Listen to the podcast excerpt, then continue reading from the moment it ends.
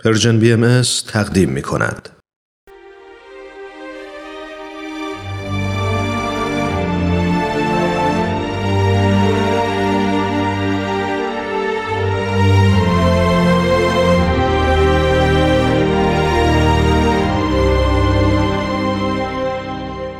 اکسیر بر اساس تاریخ نبیل زرندی و منابع تاریخی دیگر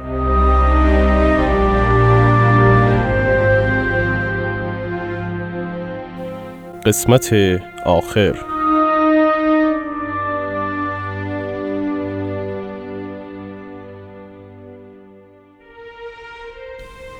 در محکمه شیراز سید باب مورد حمله حسین خان آجودان باشی قرار گرفت. در آن محکمه امام جمعه شیراز و تجار و بزرگان فارس بر عظمت مقام سید باب واقف شدند. حضرت باب فرمودند من نه وکیل قائم موعود هستم و نه واسطه بین امام قائب و مردم. همینقدر کافی سید. از شما خواهش می کنم روز جمعه در مسجد وکیل و در مقابل عموم مردم همین بیانی که فرمودید مکرر بفرمایید. من هم می‌روم تا مقدمات کار را مهیا کنم. بروید آقایان. مجلس تمام شد. خیر شیخ ابوترا. شما امام جمعه شیراز هستید و حرف شما را قبول می کنم اما یک نفر باید زامن این جوان شود تا هر وقت ما بخواهیم فورا او را به ما تسلیم نماید. و اگر از این به بعد سید باب برخلاف دین اسلام رفتار کند زامنش از عهده براید حسین خان مرا خوب می‌شناسی. من سید علی تاجر هستم. در تجارت همه قول و زمانت مرا قبول دارند. ضمناً سید باب خواهرزاده من است. من زمانت او را قبول می کنم کاغذ بیاورید می‌خواهم بنویسم و مهر کنم. باشد قبول است. های فراش کاغذ و قلم را به ایشان بده تا بنویسد. از سایه قربان. این کاغذ و این هم قلم بنده جناب یعنی خال حضرت باب را به منزل برد و از اینکه ایشان را از شر حاکم ستمکار خلاصی. داده و به چنین خدمتی موفق شده بسیار مسرور بود حضرت باب اوقات خیش را در گوشه منزل به تنهایی میگذراندند و به جز همسر و والده ایشان و دایی های آن بزرگوار کس دیگری در منزل رفت و آمد نمی کرد. به هر حال شما حافظ دین الله هستید. شما نگران نباشید. باید این قضیه تمام شود. چشم. جناب شیخ خواهشان تدبیری بیاندیشید. حتما. ما وظیفه دینی خود را انجام دادیم و تذکر دادیم. مرحمت فرمودید. خدا نگهدارتان. فی امان الله. چه شده شیخ؟ آنها که بودند. چیزی نشده. احوالتان دگرگون شده. اتفاقی افتاده. هر روز اصرار هر روز فرستاده. هر روز نامه پشت نامه. هر قدر سعی می کنم که آرامش حاکم شود. افرادی زشتینت می‌خواهند آشوب بپا کنند. مگر آنها که بودند؟ چند روز پیش سید باب که در دارالحکومه مورد حمله حسین خان قرار گرفته بود با وساطت من و زمانت حاجی میرزا سید علی و چند نفر از مشاهیر شیراز از آسیب نجات یافت. برای آرام کردن فضای آنجا سعی کردم قراری بگذاریم تا سید باب در مسجد وکیل در نماز جمعه برای مردم صحبت کند و از ادعای خود عقب نشینی نماید. خواستم تا با این ترفند او را از معرکه برهانم. امان از حسین خان آجودان باشی. مرد بدذاتی است. شنیدم که بر صورت سید باب سیلی زده. بگونه ای که امامه از سرشان زمین افتاده. آری چنین است. به واقع آنچه از سران بزرگوار بر زمین افتاد یک امامه نبود بلکه اعتبار امامه بود که از بین رفت. حال می‌خواهید چه کنید؟ تو که میدانی در تمام عمر سعی کردم با جمیع اهالی شیراز به خوبی و خوشی رفتار کنم.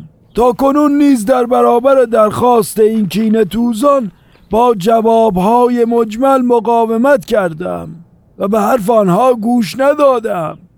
لکن این مفسدین به هر وسیله ای متشبد می شوند که این مسئله انجام یابد.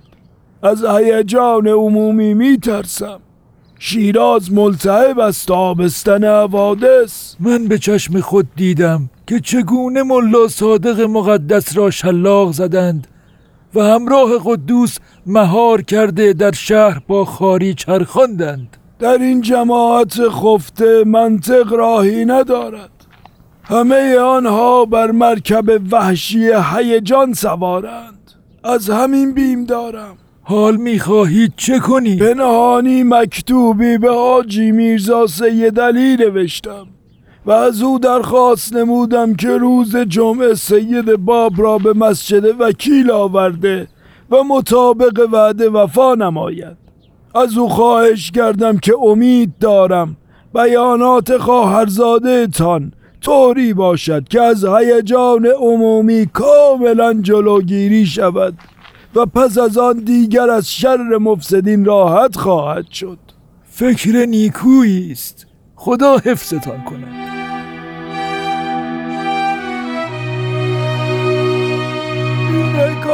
را برایتان روز جمعه شیراز مسجد وکیل. امام علی علیه السلام. چگونه در کنار غیرت و مردانگی رفت و مهربانی داشتند؟ و چگونه اسیر هیجانات نفسانی نمی شدند سید باب است می‌گویند ادعای پیامبری دارد. حضرت باب به درخواست امام جمعه به پله اول منبر قدم گذاشت و شروع به بیان فرمودند. امام جمعه درخواست کرد که بالاتر بروند تا مردم همه آن حضرت را ببینند. دو پله دیگر هم بالاتر رفتند و ایستادند. به طوری که در نظر مردمان پای منبر سر حضرت باب مطابق سینه شیخ ابو تراب قرار گرفته بود. سید باب شروع به خطبه نموده و فرمودند الحمد لله الذی خلق السماوات والارض بالحق. این کلمات بیمعنی را کنار بگذار. آنچه را که باید بگویی بگو. راست می‌گوید. حرف خودت را ساکت باش. حیا کن مرد. بیشرمی بس از سید ششپری. ای سید بزرگوار درخواست دارم که برای تسکین هیجان عمومی مردم بیان خود را مختصر بفرمایید حضرت باب روی به جمعیت کرده و فرمودند لعنت خدا بر کسانی که مرا باب امام بدانند. لعنت خدا بر کسی که مرا منکر نبوت حضرت رسول بداند. لعنت خدا بر کسی که مرا منکر انبیای الهی بداند.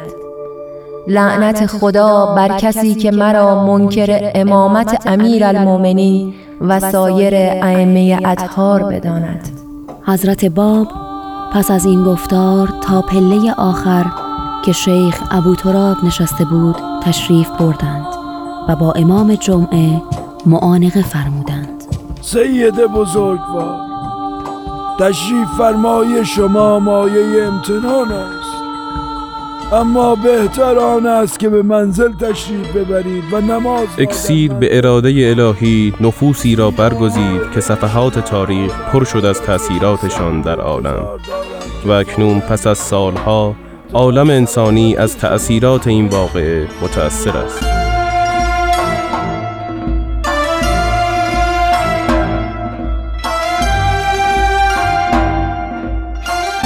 شنوندگان عزیز به پایان نمایشنامه رادیویی اکسیر رسیدیم. امیدواریم که از شنیدن این نمایشنامه بهرهمند شده باشید. جانتان خوش باد.